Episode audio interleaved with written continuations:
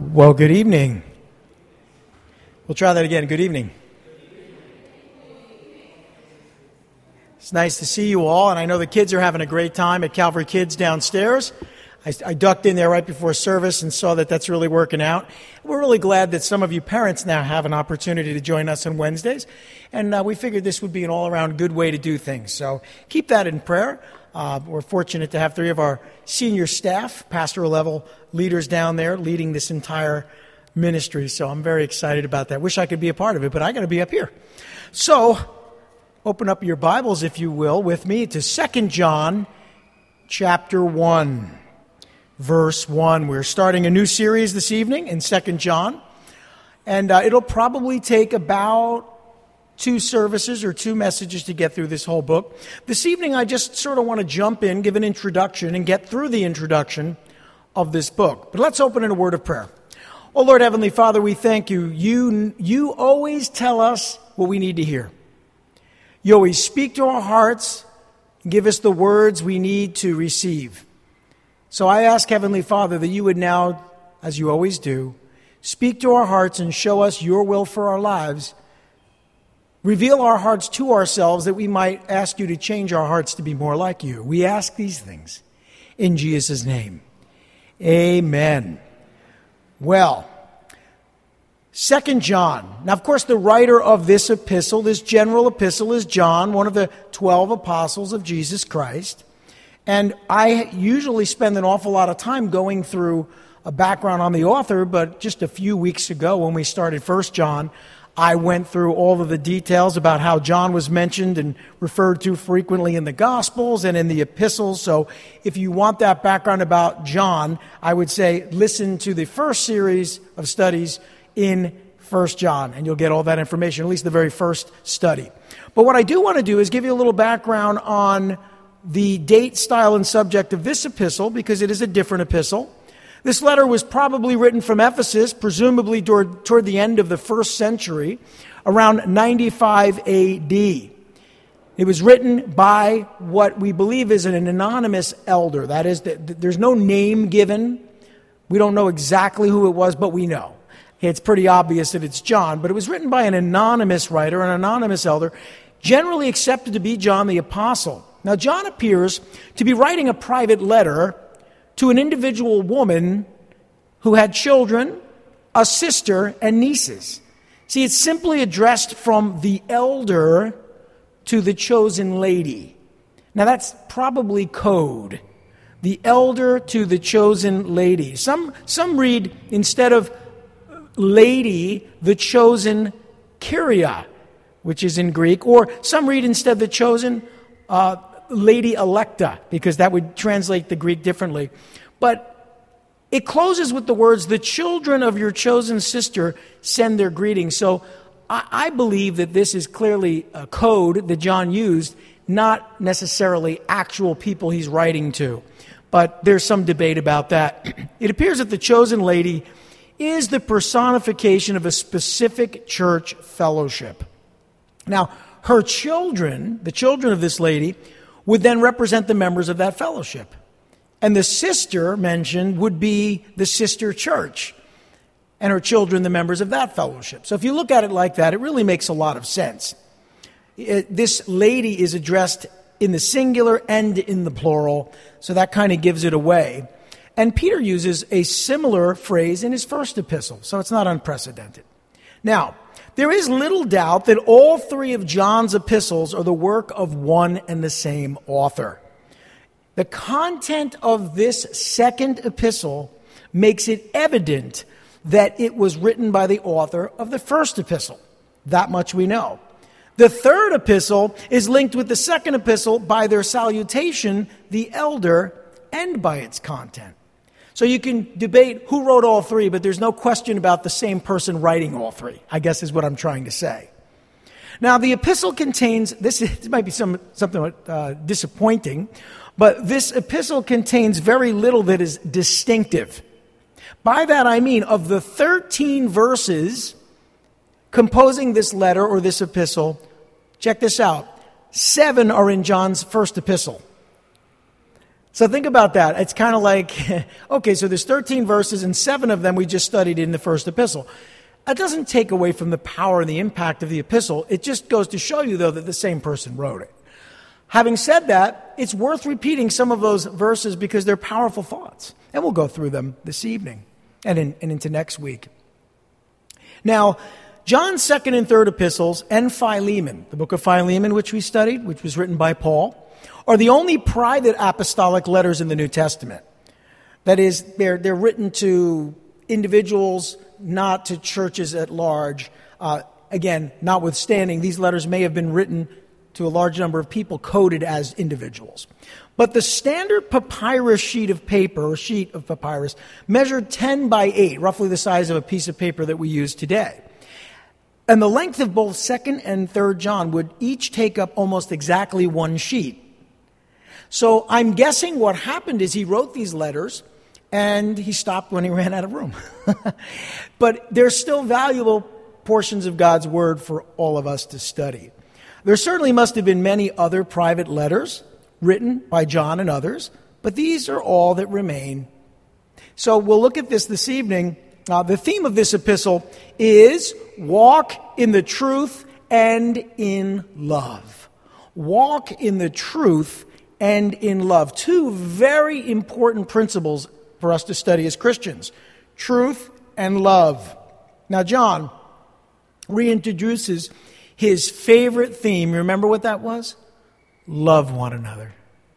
Love one another. He talked about it in John 15, he talked about it in the first epistle. He also contends against the same sort of trouble as he did in the first epistle. You'll remember that he's warning them in the first epistle and in the second epistle against the Gnostic teachings, the heretics uh, named Basilides, Cerinthus, and their followers. So that's going to come up a little bit again as well. And he directs them to refuse, check this out, to refuse hospitality, which was a big deal, to refuse hospitality to anyone whose teaching contradicted God's word. Now, we'll talk a little bit about that next week, but hospitality was a big deal. You, you didn't stop at a Doubletree or a La Quinta or something like that if you were going into a town. You were completely dependent upon the hospitality of others. And so, if you were refused hospitality, you had to move on. You couldn't stay. And in the ancient world, it was really, really, really important to show hospitality. It still is today in the Middle East considered one of the most important virtues that you can show your guests hospitality. So to refuse hospitality, which is talked about in this book, was a pretty severe step. You would have to be a, a true heretic in order for someone to simply not give you a place to stay. So we'll look at that. It's funny, when we get to 3rd John, then he talks about giving hospitality to people or showing hospitality to people who are worthy of that hospitality but we'll get to that in time. Okay, the letter itself, it's got 13 verses, as I mentioned, divided into four divisions, has a greeting and a closing. And the two sections we'll look at, one of which we'll look at tonight, is walk in truth and love. And the next week we'll look at the warning about deceivers. But this evening we pick it up in verses 1 and 2. I want to read those two verses. And we see that in this greeting we read, the elder, as I mentioned, to the chosen lady and her children, whom I love in the truth, and not only I, or not I only, but also all who know the truth because of the truth which lives in us and will be with us forever. And then he goes on to say this grace, mercy, and peace from God the Father and from Jesus Christ, the, Father, uh, the Father's Son, will be with us in truth and love. And you see those two very important principles truth and, in love. Now, John the Apostle is writing to, a, as I've said, a group of individuals within a specific church fellowship. That much seems pretty obvious to me. And he simply refers to himself as the elder without using the title of apostle. Now, why would he do that? Well, Peter, Peter, referred to himself as an elder as well. And of course, elders are the pastors, the overseers, and the leaders in the church. Elder in Greek, presbyterios, from where we get the term the Presbyterian denomination or church, elder simply means a person of age. And those that presided over the churches in the New Testament were elders. The appointing of elders was a practice borrowed from ancient Judaism, if you look at the book of Numbers. Rulers were usually selected by the people from the elderly men in ancient times. It was a very male dominated society, and the elders or older men were typically given those positions of authority, given their experience, and given their age, and given the respect that they received. Now, John, and this is why he refers to himself as the elder, John was the only living apostle of the original 12 at this time. He was over 90 years old and one of the last direct links with Jesus Christ. In the province of Asia, the elders were men who were direct disciples of the apostles. So when they in the province of Asia when they talked about elders, they were the ones that were the direct disciples of the apostles. But in this case, he was the elder of elders, given that he was the last living apostle, simply called the elder. So you know you're pretty old when you just refer to singularly as the elder. Now, the term elder certainly applied and would have no doubt immediately identified John to those who received this letter. In this letter, in this opening, if you noticed in verse 1, he lovingly refers to the church fellowship and its members as the chosen lady and her children. Now, why would he do that? Well, my guess is he may have been deliberately unclear in his addressing of this letter for reasons of safety. Remember, there was persecution taking place at this time. John himself was taken into custody, imprisoned on the Isle of Patmos. Uh, there was persecution in those days, and especially within the early church. And so, more than likely, the code that he uses in this letter has to do with trying to protect the church and those members of the church from someone who might intercept this letter. It also, in this letter, expresses, he expresses his love for them in Jesus Christ, who is the truth. Amen? He said, I am the way, the truth, and the life. No one comes to the Father but by me. That's what Jesus said in John's Gospel, same John, chapter 14, verse 6. It's interesting that the word truth is used five times in the first four verses of this brief letter. I mean, there's only 13 verses, and he mentions it five times in four verses truth. Now, can we just take a deep breath and realize that truth today is under siege? Forget about spiritual truth. Let, us not that we want to forget completely about it, but let's just put spiritual truth aside. Let's just say truth. Like that the sky is blue, that grass is green, that there are two genders, male and female, you know, it's amazing. Uh, someone said to me one time, and I shared this in, in one of our service, and, and, and, and I talked about there being two genders. And one woman very politely came up to me. She was visiting, and she asked, she said, Well, what about a person who identifies as another gender? And I said, Well, there are people that can identify as whatever they want. I can identify as 26 years old. I'm still 56. So I think you have to realize you can identify as whatever you want. That doesn't change the truth that there are two genders. Basic biological truth. Oh, that's so offensive, Pastor. How could you say that? Oh, my goodness, that's so hateful. It's the truth. It's the truth, right? So, you know, it's amazing today because when people, certain people, don't want to hear the truth, they label the truth as something hateful or say it isn't true. You know, it's amazing. I mean, people will get all wigged out, but, but it's the truth. What, what, do you, what do you want? Oh, I don't like that truth. I don't relate to that truth. So I'm going to make up my own truth, my alternative truth. I'm not the gender I was born with. Or, you know, it, it, it's, there's so many, so many lies today. I could go down a litany of different things that we're being lied to about, but that's not my point. Our point this evening to study is the truth. So truth is under siege today. It starts with biblical truth, but it, it doesn't end there. I mean, there are things we know are true, and some people are just so scared to say it. May we never be frightened to speak the truth in love. Remember, that's our theme here walk in truth and love. If someone says to you, Well, you know, Christ wasn't God, you have to speak up and say, Well, you know, yes, he was. Well, you know, he didn't die on the cross. Well, uh, you know, he, he, yes, he did. Oh, he didn't rise from the dead. Well, yes, he did. Well, he never said he was God. Yes, he did. Well, he never said he was coming again. Yes, he did.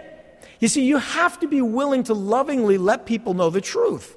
Because people have been lied to so much about God, and sometimes by pastors, that we have to be committed to preaching the truth of God's word now and forevermore. If we're not committed to the truth, not just biblical truth, but all truth, we're going to live in a world we don't recognize. I already am not beginning to recognize the world we live in. You know, it's insane. But we have God's word. His word is truth. He's the way, the truth, and the life. No one comes to the Father but by Him. Thank God we know the truth. Amen? Thank God. And we do. So, as we talk about truth, let's make sure that we remember truth is both Jesus Christ and the truth about Jesus Christ. He's truth, but the truth of God's word is the truth about Jesus Christ. So anything that defies or contradicts that, well, that isn't the truth, is it? For example, God created them male and female. God created them. Then there you can use that pronoun them properly. So you see, truth has to be what comes from our mouths. Love needs to come from our hearts. And if we keep that in balance, well, we'll be exemplifying Christ. But remember what the world did to him. Don't be surprised when they treat you in the same way. Okay, let's continue. John shares the love that all Christians have for them in Jesus Christ as well. When he writes to them in the latter part of verse 1, he says, whom I love in the truth, and not only I, but also all who know the truth. You see, because we know the truth, we love each other. You can only love in truth. And we know the truth, therefore we can love. You can't love someone and lie to them. If you're lying to them, you're not loving them. So this is what John wants us to know. And he says, because of the truth which lives in us, and will be with us forever. He's speaking of, again, Jesus, who is the truth, but also the truth about Jesus, and he shares that with them as well. Then, here in verse 2, he clarifies Jesus is the truth that lives in us by faith, and that he will be with us. Excuse me. He will be with us for all eternity, and we will be with him. Amen? And that's a, that's a wonderful truth. It is because of him that we are able to love other Christians. Think about that. If it weren't for him, you wouldn't. It is because of him that other Christians are able to love us. And of course, without him, they couldn't. And it is because of him that we will all spend eternity with him and with one another. So it's all about him. And in this next verse, verse 3, John greets this specific church fellowship on behalf of God the Father and his Son Jesus Christ. And I'll read it again when he says, Grace, mercy, and peace from God the Father and from Jesus Christ, the Father's Son, will be with us in truth and love. What a wonderful greeting. The greetings of the epistles are really sweet because very much up front in these letters, the writer will share their, their heart. Uh, we write differently, don't we? We say, Dear so and so, and then when we get to the end of the letter, we say, with love or sincerely or in him blessings. We, we close our letters in our society, in our culture. We close our letters with our hearts. They would open their letters with their hearts. They close them that way too. But so many times, you know, like when you get an email, it's kind of good because you, you see who it's from, right? But when you write a handwritten letter, I mean, generally you have to check the return address to figure out who sent it to you. And if you just start reading the letter, you'll see it was written to you. But you have to go all the way down to the bottom, typically, unless it's a formal letter, uh, to see who wrote it. Not so in the letters of the New Testament, because they're written with a, a more of an Eastern mindset. So, this is what we see. He states with promise that God's grace, mercy, and peace will be with them. And don't we need God's grace, mercy, and peace? And of course, God's grace must always precede His mercy and His peace. If you don't know God's grace, you won't receive God's mercy and you won't have God's peace. It starts with the grace of God, the love of God. And he also extended to them, like Paul, the common Greek greeting, which was grace, and the Jewish greeting that still exists today, peace or shalom. Grace and peace were Paul's trademark greeting, that he used in every one of his epistles. Peter likewise used grace and peace in his greeting, and John adds mercy here to his greeting, just as Paul did in his two letters to Timothy. So these were the common ways that people would write to one another and the things they would stress up front before opening their heart and sharing what God had laid on their hearts to share. But just notice when we close this verse 3 that the blessings of God are only available to us in truth and love. He's already made it clear to us that this truth is only found in Jesus Christ. And he will make it clear in verses 5 and 6 that this love is only found in Jesus Christ as well. So I guess what I'm saying to you is this don't use the truth as a weapon apart from love. Because, see, knowing the truth and speaking the truth but not in love isn't acceptable. And don't be so loving that you're afraid to tell people the truth because it might challenge them or hurt their feelings. Paul gave us a great balance tell the truth in love. I have found when I do that, when I totally lovingly tell people the truth, they have to respond to it differently than if I just blasted them with the truth. You know, I grew up, I'm Italian, I grew up in a culture where, you know, love was kind of under the surface of the truth. Uh, uh, you know, if we thought you were stupid, we said, you know what your problem is? You're stupid. That's not very loving, is it? It might be true, but it's not very loving. You know, and then, you know, sometimes, and, uh, we've all fallen into this, we love someone so much, and this is the other extreme. Oh, I don't really want to tell them the truth that that hat looks horrible on them, that that shirt looks terrible on them. I don't, I, I don't want to tell them. I love them too much to tell them the truth. See, that would be bad too. So, how do we strike that balance? Well, this is what John is going to talk to us a little bit about in this epistle. How do we tell the truth in love? Well, we have to walk in truth and love. If we walk in truth and love, then the things we say and the way we say them will be truthful and loving. Okay, now we're just going to look this, this evening at the uh, next three verses, four, five, and six, and we'll pick up the rest of it next week. The theme is walk in truth and love. And this is what we read in verse 4. It has given me great joy, John writes, to find some of your children walking in the truth, just as the Father commanded us. And now, dear lady, I am not writing you a new command, but one we have had from the beginning. I ask that we love one another. And this is love, that we walk in obedience to his commands, as you have heard from the beginning. His command is that you walk in love. It shouldn't sound original to you because it's the same themes that John stressed in his gospel and even in our recent study in 1 John. Brothers and sisters, John was filled with joy. What made him feel so joyful? What, what is it that made him filled with joy? It was because he had seen, he had witnessed certain members of their fellowship living in the truth. Aren't you blessed when you find out somebody's actually living according to God's word? It's sad, but you know, when you find out someone you love is not living according to the truth, that is, they're saying one thing and doing another, it breaks your heart a little bit, doesn't it? It's different if they come to you and say, Brother, pray for me. I'm struggling with alcohol. I'm struggling with anger. I'm, I'm, struggling with drugs. I'm struggling with lust.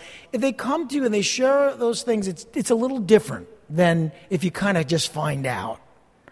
Like you're in the supermarket and you hear somebody screaming. You're like, what is going on? You go down the meat aisle and you turn left, and then you go down the dairy aisle and you see Pastor Tim screaming at somebody. That'd be a little disappointing, wouldn't it? I would think so. It could probably happen if I was in the flesh. But you, I'd be disappointed if, if one of you guys were in that similar situation because it would mean that you're not walking in truth. You know, mean that you're saying one thing, and then when you get the opportunity to blast somebody, you go for it publicly like that. I mean, John had seen the opposite. He had actually seen these individuals living according to God's word, and it blessed him. In fact, it filled him with joy. Now, it doesn't imply that some of them were not living in the truth. It just simply means that he was aware that some were, and that blessed him and filled him with joy because he had seen and witnessed certain members of their fellowship living in the truth. Now, he's also already clarified that to walk in the truth is to live in Jesus Christ, who is the truth. So if people look at your life and they say, hey, you know who you remind me of? Jesus. You're walking in the truth. Now, not that someone's going to say, hey, you walk on water. You know, no, it's not that. It's a, they're going to see something about your life that reminds them of Jesus, what, what the Bible says about Jesus. Not that you are Jesus so that you can compare to him. They're going to see things in your life that, that reveal the love of God and the truth of God. You are a living epistle, as Paul said, seen and read of all men. People are reading you the way we read the Bible. You know, and they need to see God. They need to see Jesus. That's, in, in essence, what John is telling us. Now, this is the command that was given to us by the Father to walk in truth. And to walk in obedience to this command is to acknowledge Jesus as the way, the truth, and the life. If you're following God faithfully, you're obeying God's word. Doesn't mean you're perfect, but it means you're following God faithfully according to his word. And that's all John is encouraging us to think about and to do. Now, John's primary purpose in writing this brief letter was to encourage them to love one another. That seems to be John's greatest theme. You know, it's interesting because this is like, okay, the end of the first century. So it's been about 70 years or close to it since Jesus died and rose again, let's say, roughly. It's a long time. What was it that the church was, was struggling with, apparently? Love.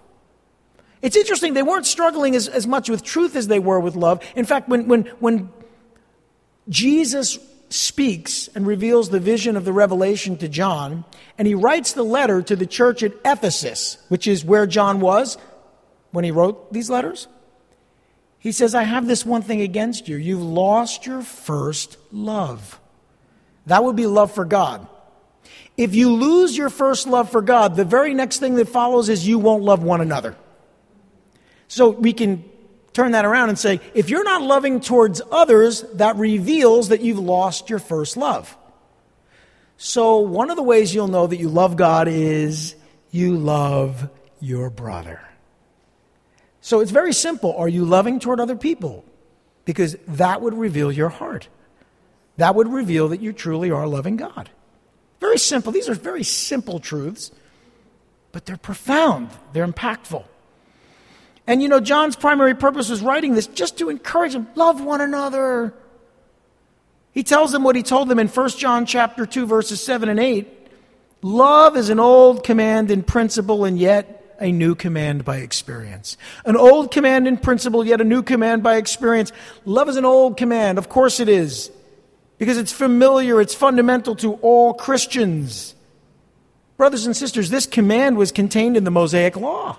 Going back to Leviticus, it's not a new command to love one another. This command to love your neighbor as yourself, where did that come from? The Old Covenant, the law, the very first books of the Bible, Leviticus 19:18. This command was exemplified in the life of Jesus Christ, but it was an old command. But it's also a new command. Why is it a new command and an old command? As John says here and also in 1 John? Because while it was an old command, it's, it's a new command because it's fresh and alive to those in fellowship with Christ, filled with the Spirit. Now you're empowered to actually do it, to love one another. The, the truth of this new command is seen in the life of Christ, and now it's seen in us. And the light of this new command is seen in the life of Christ, and now seen in us as well. So that's why he writes it the way he does here when he says, I, do, I am not writing you a new command, but one we have had from the beginning. I ask that we love one another. And he goes on to say, and this is love that we walk in obedience to his commands. As you have heard from the beginning, his command is that you walk in love. And that would be toward other people. Isn't it really difficult to love others? Be honest. Even the people you love the most, you want to kill sometimes, right? I don't really mean kill, although maybe. You know, like you, you know, you get angry and passionately angry with people you really love, right? Why is that? Because you love them that much. The feelings run strong. It's difficult. It's challenging. Let's be honest. To follow God's word and to love those we love the most. Now, how about the ones you don't like? You know, I mean, It is a challenging thing to love one another. And at the end of this first century, John's greatest concern was that the church would continue to love one another. Now, yes, we need the truth, but never at the expense of love. Never at the expense of love. We know that God is love, amen? And that this love comes from Him. And those that love do know God and are His children. We've learned that already. And those that do not love do not know God, nor are they His children. So, as we're in this book in particular, we're going to focus on love and making sure we live lives of love. You see, as it says in verse 6, love for God and obedience to God's will are synonymous. So if you're disobeying God, you can't say you're loving. That's the point. If you disobey God's word, you can't say, Oh, I'm loving. I accept people who are sinning against God. How loving I am. It doesn't work that way because you're not loving in truth. Oh, I don't want to tell my brother or my sister that homosexuality is a sin because that wouldn't be loving. That would be hateful. No, no, no, no. To lovingly tell someone that their actions and their behavior are sin before God is the most loving thing you can do. But you got to do it from a sincere heart, and you have to be obeying God's word in order to do it. Can't be a hypocrite. Can't be a hypocrite. To walk in love, brothers and sisters, is to live in Christ, who is love through obedience to the truth, to love one another, and to walk in truth. Remember, we're walking in truth and love. To walk in truth is to live in Christ, who is the truth, through loving obedience to the truth. None of this should confuse you. None of this should be beyond your understanding. But everything we've dealt with right now is going to take a lifetime to apply. There's nothing I share this evening that's easy easy to understand, very challenging to implement and to apply. So, what do we do? Well, as I ask Anthony to come up to close out the service, I, I want you to know that we're going to ask God as we worship in our hearts to just make us like Jesus. Because in making us like Jesus, we'll live in truth and in love. Amen? Let's pray. Lord Heavenly Father, thank you for your word. Thank you for the truth of Scripture and how you have spoken to our hearts this evening. Lord, we want to live in truth and love. We want to honestly be the people you've called us to be, the people we claim to be, and we want to love others as we love ourselves, as you love us. And we ask these things in Jesus' precious name. Amen.